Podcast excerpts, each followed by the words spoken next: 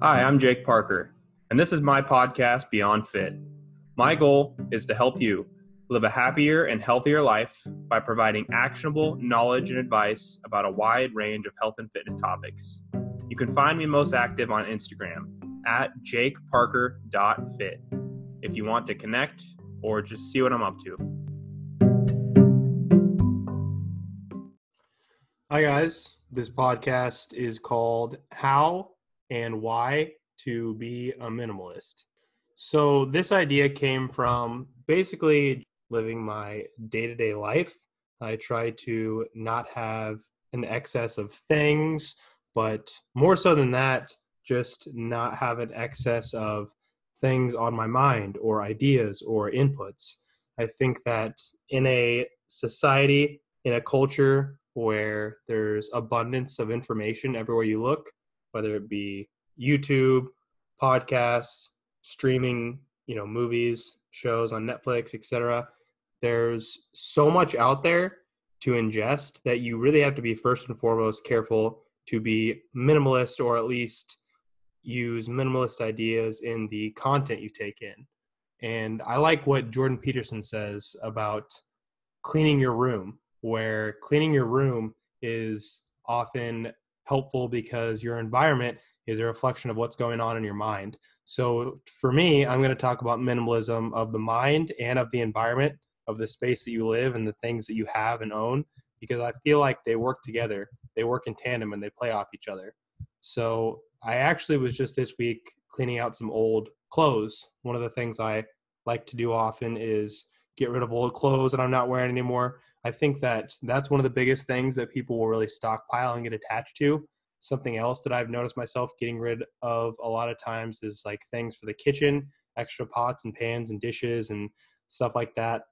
Something I try to think of often is like, how many plates could one person really have or need or use, or pairs of jeans or t-shirts, or like all this different sort of stuff. And it might sound silly, but once you start really emphasizing the things that are actually important to your day-to-day life and the things you actually need, and getting rid of the vast excess that is kind of a product of that, like keeping up with the Joneses mentality mindset, I think it just leads someone to be a lot happier and being a lot more calm and able to make good decisions. If you're constantly caught up in just the excess of things and ideas and inputs, you're never going to be able to create anything lasting or have any really insightful and meaningful thoughts, because you're just going to be floating around from short-term thing to short-term thing, and you're just going to be really seeing what is ephemeral. So what I like to do is try to focus on having a few of the best things. So like, for example, I don't have tons of clothes, but I'm really fond of the few clothes that I have. I wear them often. They last a long time. They're brands I like and trust. They're stylish. They're comfortable. Whatever sort of things are important to me around that sort of stuff, I'm going to get close to the best. I'm going to get high quality stuff.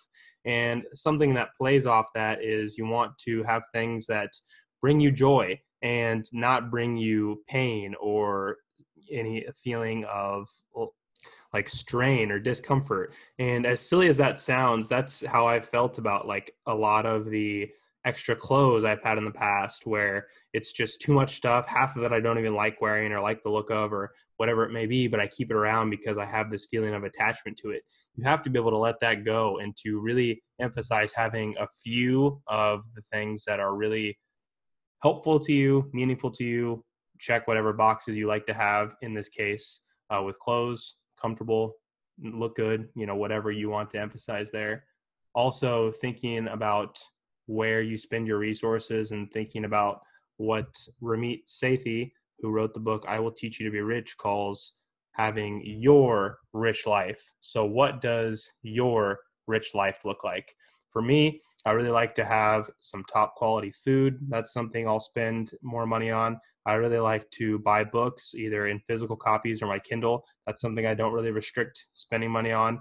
But other things like going out to eat, spending money on stuff like that, spending money on clothes, spending money on things that are strictly just for entertainment purposes, I all like to limit. And the more you have limits on things that don't really matter so much to you, then the more you have money to spend things on spend money on things that are important to you.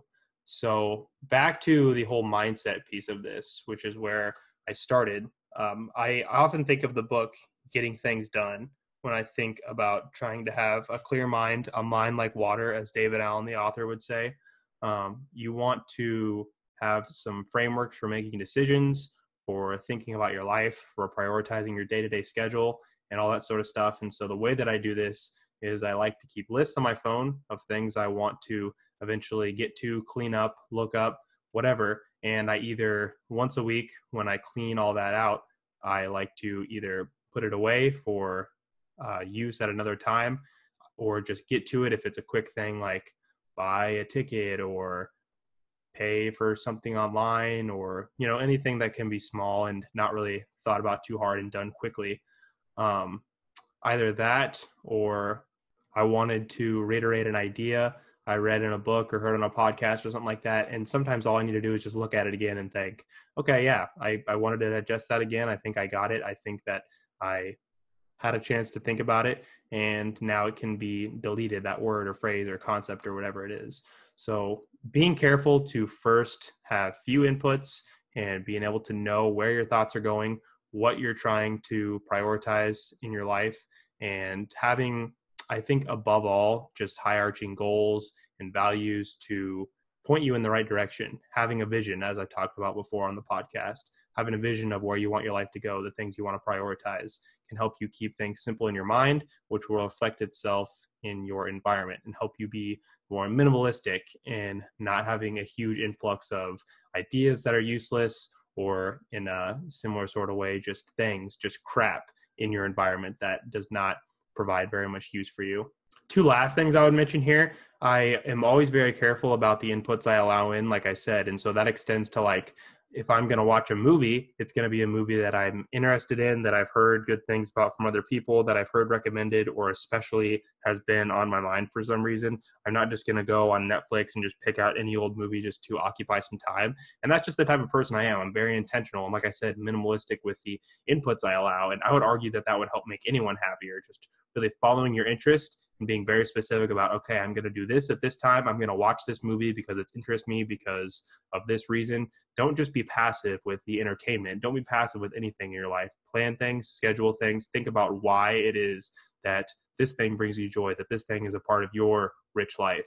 And additionally, I would just put that this is another good area to think about the simplicity as far as workout and diet. Just having a few workouts that are really effective for you, having a few diet principles that you try to follow on a daily basis. And the less you have to think about the little things like this that are going to maximize your productivity and anything else in your life, the better off you're going to be. So just think about this, think about how to apply it to your own life. Obviously, your temperament and personality is different than mine, so minimalist ideas might take a different form, or maybe you disagree totally, but I think it's a thing that's worth thinking about, worth trying to implement at least some of these pieces into your life to have a clear mind and have that reflected in every part of your life.